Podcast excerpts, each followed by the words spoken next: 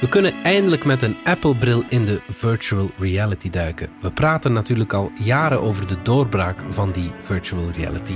Is dit dan het moment? Voorts hebben we het over Europa. Dat wil dat alles wat met artificiële intelligentie wordt gemaakt, zo ook wordt gemarkeerd. Het wetenschappelijk nieuws komt van bacteriën die iets kunnen wat wij niet kunnen.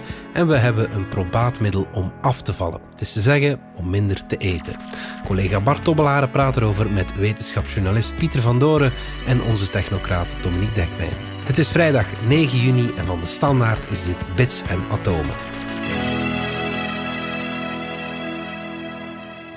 Pieter, goedemorgen. We nemen dit op op het middaguur en ik moet toegeven, ik krijg al een beetje een hongertje. Maar jij hebt een manier om mij alvast minder te doen eten, geloof ik. Ja, of het echt veel helpt, zullen we nog moeten afwachten, maar er is een manier. Um, wat hebben psychologen gedaan? Die hebben gezegd, we weten eigenlijk al lang, mensen eten met de ogen. Bij elk recept in elk kookboek staat een foto, anders verkopen die kookboeken niet. En de vraag is, als je mensen maar voldoende laat eten met de ogen, misschien krijgen ze dan wel een indigestie met de ogen. en dat hebben ze geprobeerd. Wat hebben ze gedaan?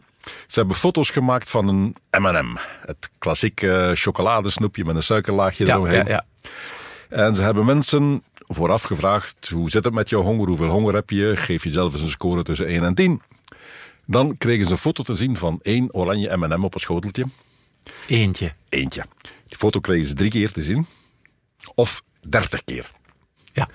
En dan vroegen ze opnieuw, hoe hongerig voel je je? En wat bleek? De mensen met drie keer, die voelen zich nog steeds heel hongerig. De mensen die die foto dertig keer gezien hadden, en dat is ook belangrijk, daarbij telkens gevraagd werd van, beeld u nu in dat u dat ding opeet. Ja, ah, ja, ja. Die hadden, eh, Die hadden er genoeg van. rapporteerden ze. Want dat is altijd het probleem natuurlijk bij dit soort Ja, onderzoek ja, ja, ja. Als je aan mensen vraagt om zelf iets in te schatten, hoe juist is dat? Mensen zijn uitstekend in zichzelf bedriegen. mensen geven altijd sociaal wenselijke antwoorden. Ja, ja. Mensen zijn altijd, of heel veel mensen willen de onderzoeker eigenlijk helpen en geven het antwoord waarvan ze denken, ik help die mens daarmee. dus dat, dat- soort antwoorden heb je niks, je moet dat meten. Ja. Dus wat hebben ze ook gedaan? Ze hebben nadien die mensen een schoteltje M&M's voorgehouden en gezegd, gekeken pak maar. Ja. En inderdaad, eh, de mensen met drie keer, die namen een mooie grabbel. De mensen met dertig keer, die namen minder M&M's als ze de kans kregen dan de controlegroep. Ja. Dus inderdaad, eh, 30 foto's van een M&M en telkens voorstellen, voor, eh, denken dat je hem opeet, dat helpt tegen de honger. Tegen zin hebben in M&M misschien. Ja, dat is inderdaad een eh, zeer zinnig antwoord. Misschien ligt het wel aan M&M's. Misschien ligt het zelfs aan de kleur van de M&M, want het was een oranje. Ja. En alle restaurants weten, je moet je restaurant aankleden met oranje servetten of dingen die in, in Ja, die ja, hoek van de kleuren zitten. dat doet eten. Ja, ja, ja. Dus test opnieuw met andere kleur M&M's. Resultaat hetzelfde. Ah, maar misschien ligt het inderdaad aan de M&M's. Ja, Ligt het aan ja. de smaak. Is Eh, chocolade is hè. Dat verslavend is- en Dat is en een snoepje, hè. Ja. Dus we gaan het nog eens opnieuw doen, nu met Skittles. Dat zijn vergelijkbare snoepjes, eh, maar met een eh, fruitsmaakje er binnenin. Oké, ja. En de kleur van het snoepje hangt samen met de, de smaak. Rood is aardbeien en zo verder. Ja, ja, ja, dat kennen we. En opnieuw, als je dertig keer zo'n skittle gezien hebt, heb je minder honger naar whatever smaak het is, whatever kleur het is. Dus het effect zit. eh, Ik vind het bijzonder, want veel mensen, als ze naar een kookprogramma kijken, willen ze iets eten. Ja, Als je naar een, in een kookboek bladert en al die prachtige gerechten ziet, dan heb je zin om iets te eten. ja, maar dan heb je het één keer bekeken. het zijn altijd verschillende gerechten. Ze hebben die groep die de dingen maar drie keer te zien kreeg, hebben ze ook bekeken. En die hadden na drie keer meer honger. En meer hunker. Ah, ja, dus, dus- tot drie keer werkt het wel. Maar tegen als je aan 30 zit, heb je het echt wel genoeg gegeten. Dan- Zijn we overtuigd, Dominique? Helpt het niet meer. Nu, de winst is klein. De, als je dan die mensen inderdaad M&M's liet grabbelen van het schoteltje, dan namen ze iets van de 50 calorieën minder dan ze anders zouden genomen hebben. Dus echt als truc om op regime te gaan, om een strandlichaam te hebben straks. In een artikel zelf zeggen ze, weet je wat, we gaan een app maken voor op je smartphone en daar staat een foto op van een mooie pizza. En dan moet je jezelf 30 keer voorstellen dat je die pizza opeet en pas nadien naar de winkel gaan. Goed, ik eh, wil nog de eerste mensen zien die wil vermageren en die dat met dat zo- zo'n app gaat doen en dat volhouden. Maar toch Dus- interessant. Maar het is toch leuk.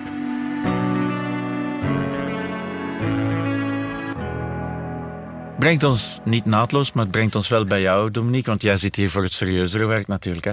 Apple stelde eerder deze week zijn nieuwe VR-bril voor en we maakten daar ook een podcast over in vandaag.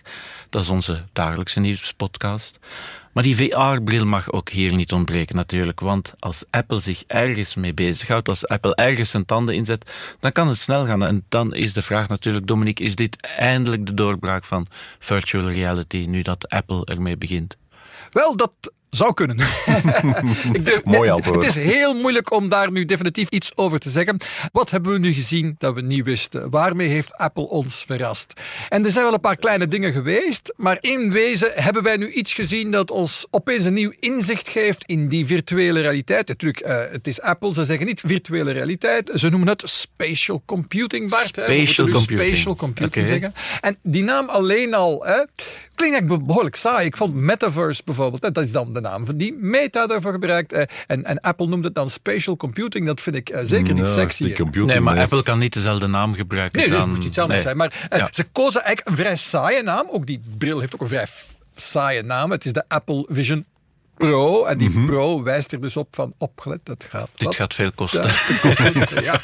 uh, maar daarmee sturen ze eigenlijk ook het signaal van wacht maar even af, er komt later een goedkopere aan. En ja, het hele idee achter die Pro is duidelijk van wij hebben hier nu een, een toestel. En het, dat was inderdaad, technisch gezien uh, staat het... Uh, ja, mijlenver -hmm. voor op wat we al gezien hebben. In die zin, het is meer van hetzelfde. Het is niet iets radicaal anders dan die VR-brillen die we al gezien hebben. Maar het zijn wel spectaculair goede technologie aan boord. Fantastische mm -hmm. beeldkwaliteit, fantastische camera's en beeldschermen.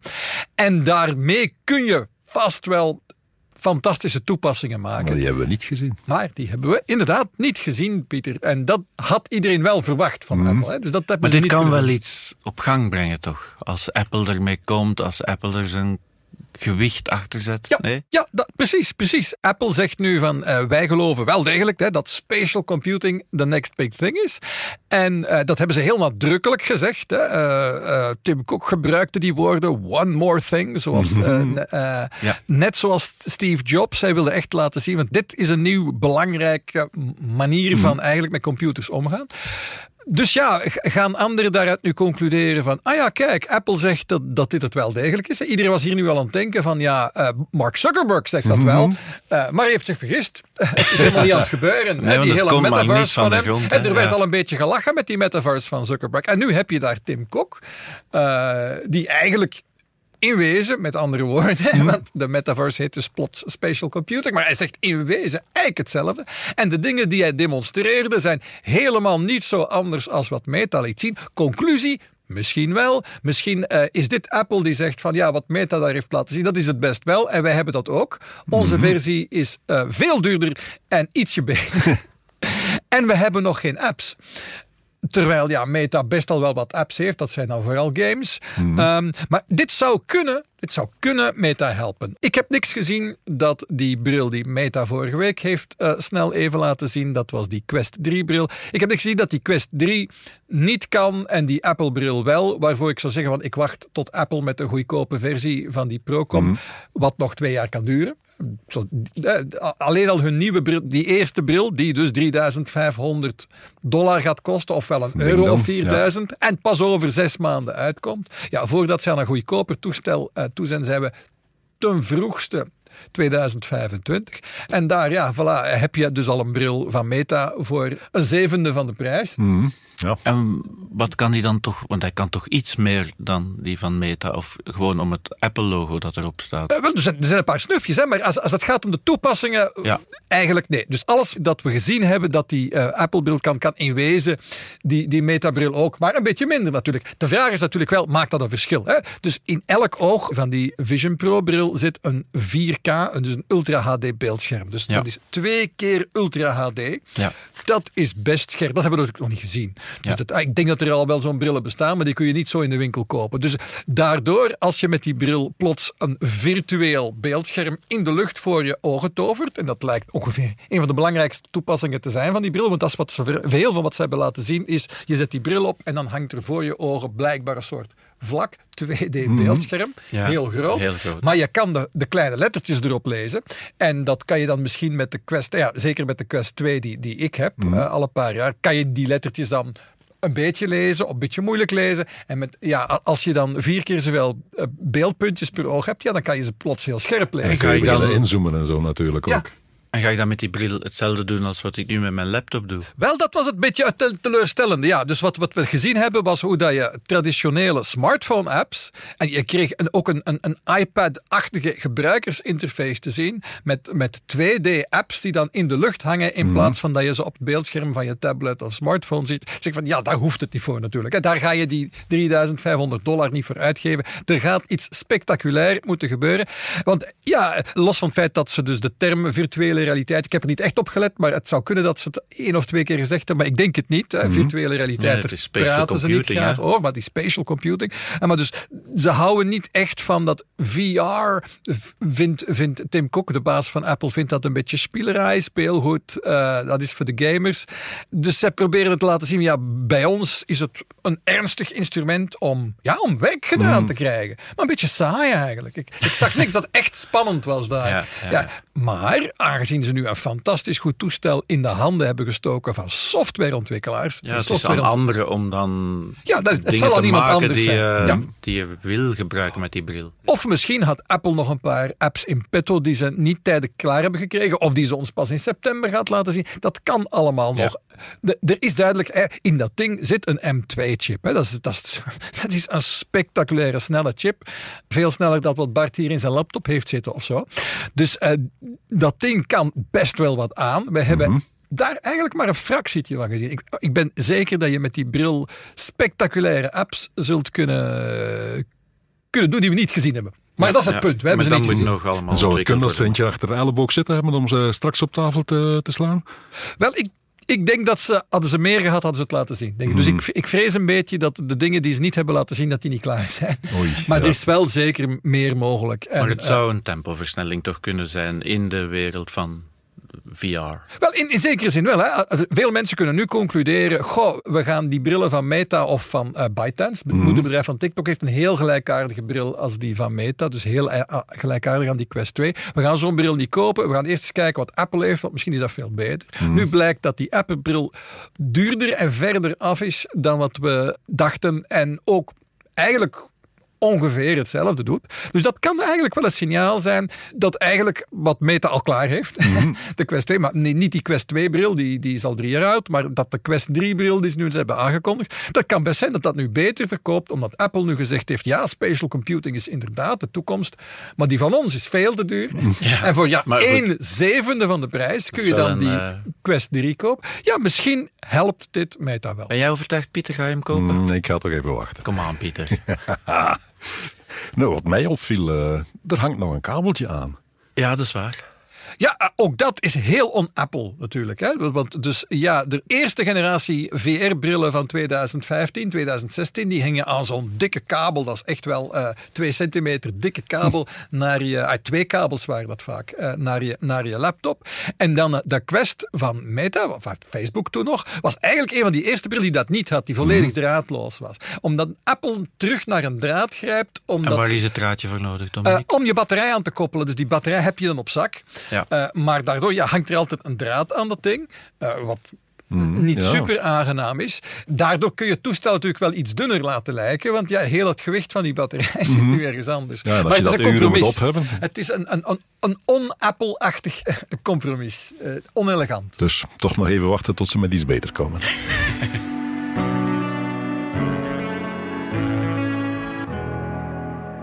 Pieter, jij laat me natuurlijk graag goochelen met wat moeilijkere woorden.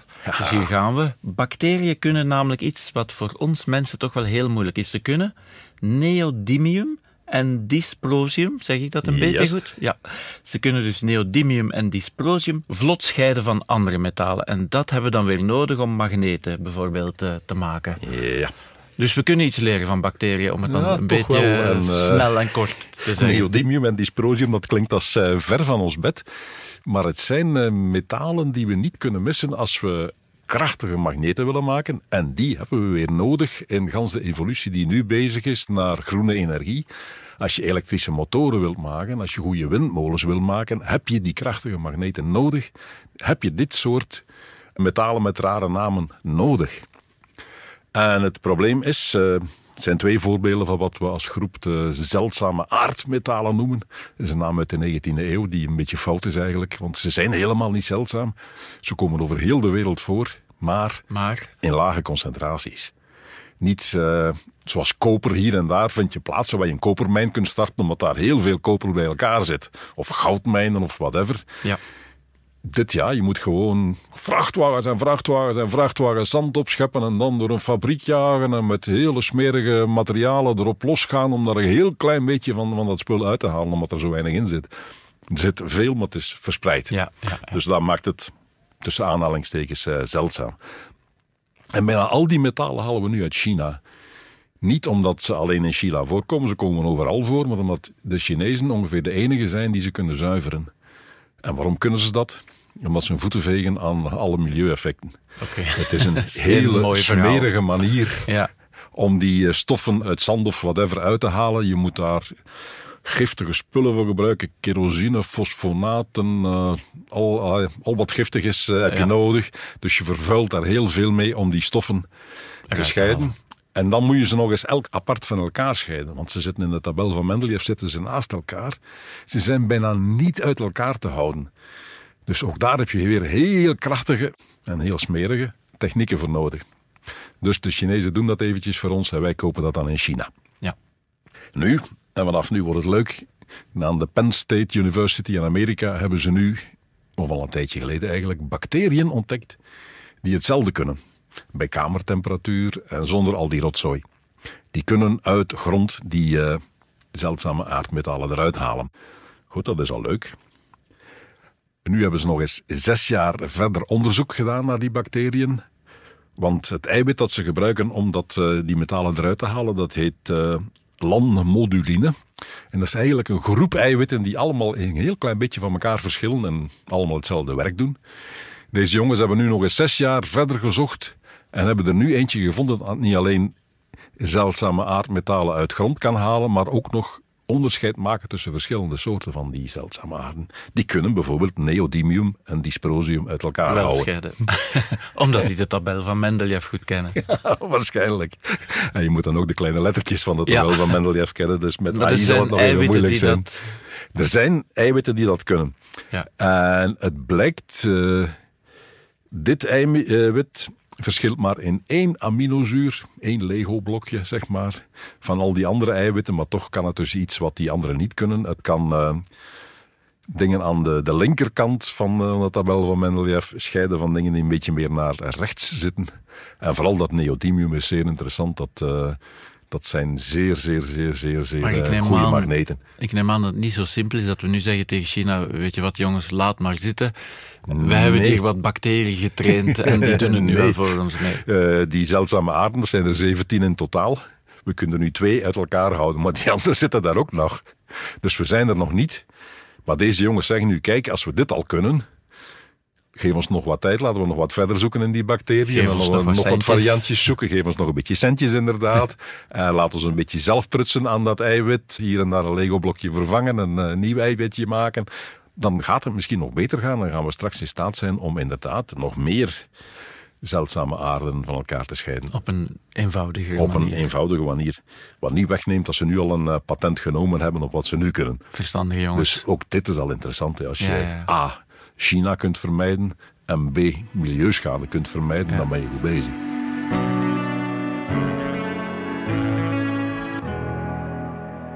We gaan er even uit voor reclame. Ik ben Elke van Mello, radiostem en actrice. Hoewel ik in mijn job altijd mijn hart volg, maak ik zakelijk liever rationele keuzes. Maar met een Mercedes-Benz plug-in hybride doe ik beide. Een elektrisch rijbereik van 100 kilometer. Ook 100% aftrekbaar en vooral heel veel luxe en comfort. Laat onze Heden Automotive specialisten ook u informeren waarom u best nog voor 1 juli uw Mercedes-Benz plug-in hybride bestelt. Meer info op hedenautomotive.be. Dominique, we hebben het hier al meermaals gehad natuurlijk over artificial intelligence en dat het zo ingrijpend is en zo snel gaat dat we misschien een paar regeltjes moeten afspreken. Wel, Europa heeft nu een nieuw voorstel klaar, als ik het goed begrijp, met als doel Iedereen moet verwittigd worden van dit hier, dit is met artificial intelligence gemaakt. Ja, en dat is, een, eh, dat is niet de eerste keer dat iemand met dat idee komt. Hè. Dus heel veel mensen vinden effectief dat we recht hebben om te weten als iets met eh, AI gemaakt is. Het is ook heel nuttig als je bijvoorbeeld pakweg leerkracht bent. Dan moeten de leerlingen erbij een schrijven. stapel eh, opstellen. Van Europa Eh, moet ja. ik er nu bij schrijven dat Ja. dit... Maar dit is dus in de context, want Europa is een veel meer omvattend stel eh, wetten rond de AI aan het opstellen. Dat heet de AI Act. Dat ligt nu in het Europees Parlement en kan eigenlijk elk moment gestemd worden, maar dat is nog een paar jaren ver. Er is ook iets helemaal afzonderlijk, dat heet de Code of Practice on Disinformation. Dat is een soort vrijwillig regime dat de internetbedrijven in Europa hanteren, op vraag van Europa, om desinformatie van eh, sociale netwerken en van het internet in het algemeen te houden. En het is En- bekend dat bedrijven zich altijd aan vrijwillige codes houden. Hè? wel, ehm, op zich is het met die eh, desinformatiecode relatief goed gelopen de afgelopen jaren. En dus was het idee nu, waar Europa nu mee is afgekomen, want we gaan daar ook al iets over AI aan vasthangen. Namelijk het volgende, de vraag die nu gesteld is, en daar is afgelopen maandag blijkbaar over onderhandeld tussen al die techbedrijven en Europa.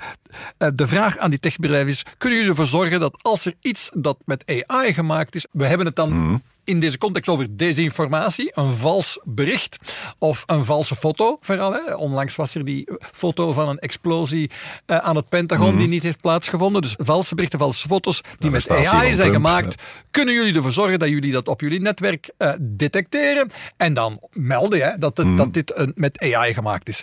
En blijkbaar hebben die bedrijven erop gezegd van we gaan dat zeker proberen. En men is dat nu aan het proberen. En eh, ja, dat moet dus wel kunnen. En dat moet dus wel lukken. Dus op, op zich een goed idee. Maar het is dus de bedoeling dat stel dat ik eh, handig ben met Photoshop en, en ingewikkelder eh, toestellen. En ik maak een foto van Alexander de Croo die heel vriendschappelijk de hand schudt van Donald Trump. Of Poetin. Of Poetin, ja, nog beter van van Poetin. Ik zet dat op eh, Facebook en zeg, "Wat- wat een schande zeg Alexander de Croo is even gaan zoete broodjes bakken met Poetin. Dat dan het sociale netwerk waar ik die foto op zet, denkt van, ho, ho, maar hier is knoeit. Ja, is het ja zo? precies. En dat kan. Dus, eh, voilà, dus het, eh, maar niet zo heel goed. La- want, ja, laten we het daar eens even over hebben. Want dat was eigenlijk de reden dat ik had gezegd dat daar moeten we het even over hebben. Kun je effectief detecteren wat met AI is gemaakt? En hoe goed kun je dat?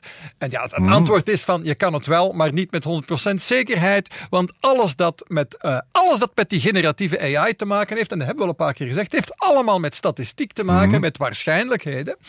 Dus de opdracht nu voor die bedrijven is van eh, beter detecteren of iets met AI is gemaakt. Dat is een opdracht.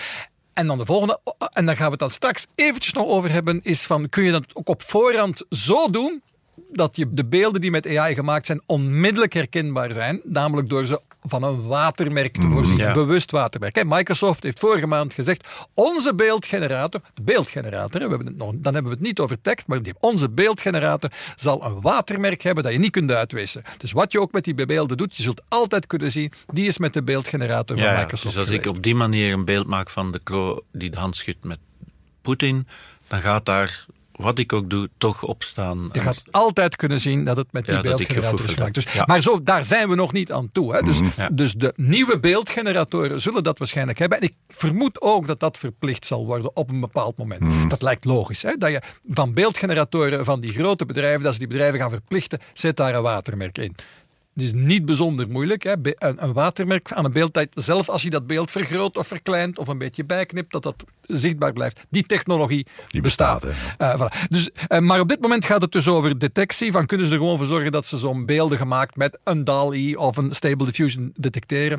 Daar bestaat wel wat technologie voor. En als je dat uitprobeert, is de kans dat dat werkt Oké, dus dat helpt. Er, er, er is wel technologie voor. Om de reden ja, dat die dingen een heel grote regelmaat tonen, want die zijn statistisch gemaakt. Eh, voor tekst, Ja. voor tekst is het wat anders. Dus, want uiteindelijk, ja, dat je een valse foto kunt maken van een explosie die nooit heeft plaatsgevonden, ja, dat kan je met DALI en Stable Diffusion. Eh, maar dat kon je ook al met Photoshop eh, Ja. 30 jaar geleden.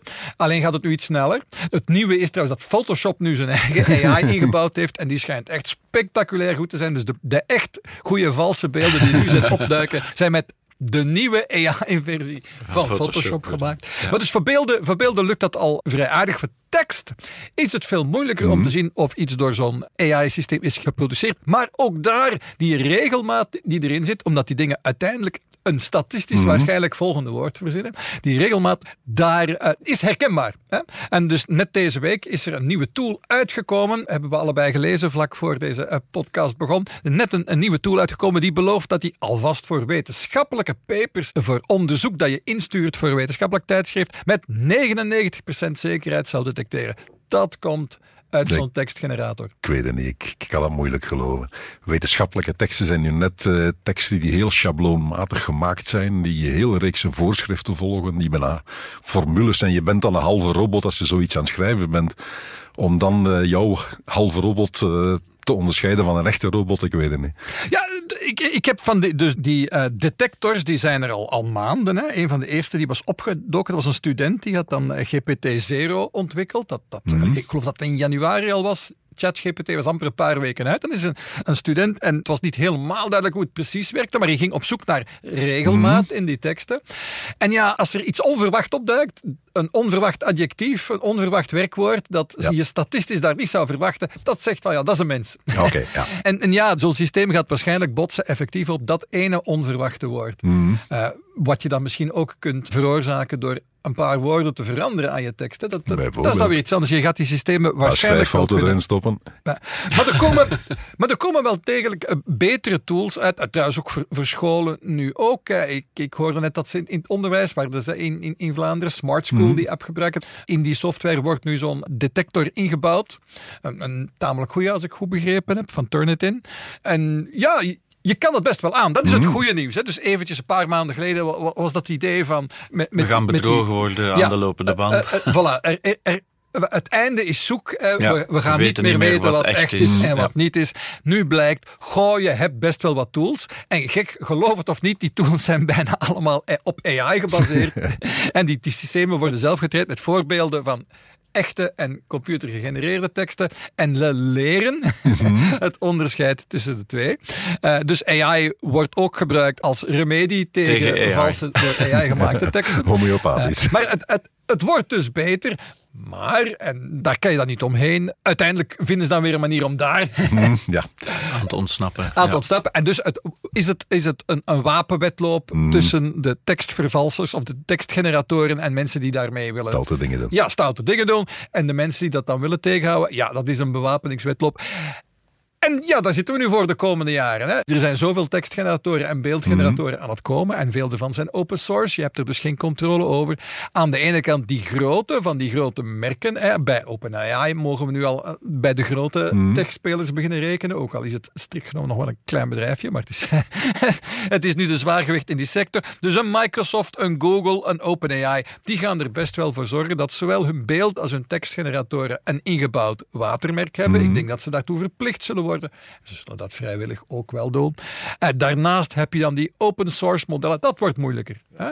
Want eh, daar heb je minder controle op. En dan ga je detectoren moeten hebben die daar min of meer in slaan. en dan nieuwe generatoren die die detectie omzeilen enzovoort. Je hebt ons een beetje gerustgesteld en natuurlijk ook weer een beetje ongerust gemaakt, Dominique. Waarvoor dank. En dan is het nu tijd voor de ster van de week. De sterren van de week. Good stage one ignition. to explore where no man has gone before.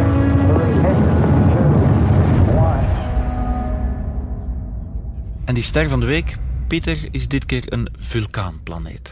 Ja. Het is niet de planeet Vulcan van Mr. Ja, Spock, laten we ik daar duidelijk natuurlijk over zijn. Die is ook bekend trouwens. Die zit eh, aan de ster 40 Eridani. Dat hadden de tekstschrijvers van... eh, die, eh, Star Trek bedacht.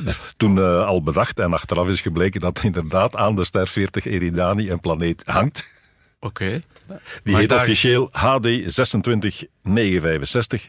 Maar wij hebben het hier over LP 791-18D. Dat er geen verwarring zou zijn. Hè? Voilà. Dus het is echt een andere ster.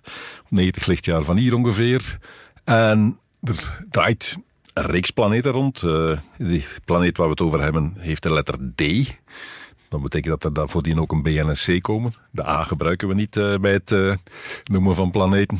En die moet vol zitten met vulkanen. Dus die, die barst continu uit. Dat hebben we nog in ons eigen zonnestelsel ook wel hoor. Eh, De maan Io rond Jupiter, die heeft dat ook. Eh, Die wordt door de zwaartekracht van Jupiter voortdurend zo gekneed dat die van binnen zo heet wordt dat alles dat smelt en dat die dus eh, ja, om, niet ontploft, maar continu aan het zweren is en etter naar buiten spuit. Deze planeet doet dat ook. Maar het leuke daarvan is, de planeet zit wel nog in de zone waar water vloeibaar kan zijn. Eh, vloeibaar water is eh, een tamelijk hoge eis als je naar eh, leven op zoek bent. Alleen, nu gaan we het weer spannend maken. Die planeet is wat men noemt synchroon met de ster. Dat wil zeggen, haar omloop rond de ster duurt net even lang als de tijd die ze nodig heeft om rond haar eigen as te draaien. En dat betekent weer dat ze altijd dezelfde kant naar, Naar de, de ster, ster heeft richt. En daar is het gloeiend heet, daar kun je het vergeten dat er water is. Maar de andere kant, daar is het altijd nacht. Die kijkt nooit naar de ster. Dat zal het een stuk koeler zijn. Dus er is een goede kans dat eh, het water dat de vulkaan aan de voorkant eruit spuiten, aan de achterkant terug neerregent. Wat zou kunnen betekenen dat het misschien toch nog een eh, planeet is waar leven mogelijk is tussen de vulkanen. De door. helft van de planeet dan, als ik het goed begrijp. Op de achterste kant dan. En- Nu, vulkanen zijn leuk omdat ze heel veel eh, chemie produceren. Die eh, spuiten allerhande stoffen de lucht in. Die best wel leuk zijn om dan weer eh, scheikunde mee te doen. En hoe meer scheikunde je doet, hoe groter de kans dat er vroeg of laat eens iets aan biochemie ontstaat. En dat je En vertrokken dan bent. zijn we vertrokken, ja. Maar voorlopig zijn we zover nog niet. Maar het is toch. al leuk dat we weten dat ze bestaat. ja. En hoe heette de vulkaanplaneet ook alweer die we in de oog moeten houden? LP 791-18D. Dankjewel, Pieter. En dankjewel, Dominique. Dit was Bits en Atomen. Bedankt voor het luisteren. Volg ons op Spotify, Apple Podcasts of eender welk ander podcastplatform. In onze gratis FDS podcast kan je niet alleen ons werk beluisteren, maar ook de beste podcasttips met zorg geselecteerd door onze redacteur Max de Moor. Alle credits van de podcast die je net hoorde vind je op standaard.be-podcast. Reageren kan via podcast.standaard.be. Volgende week zijn we opnieuw.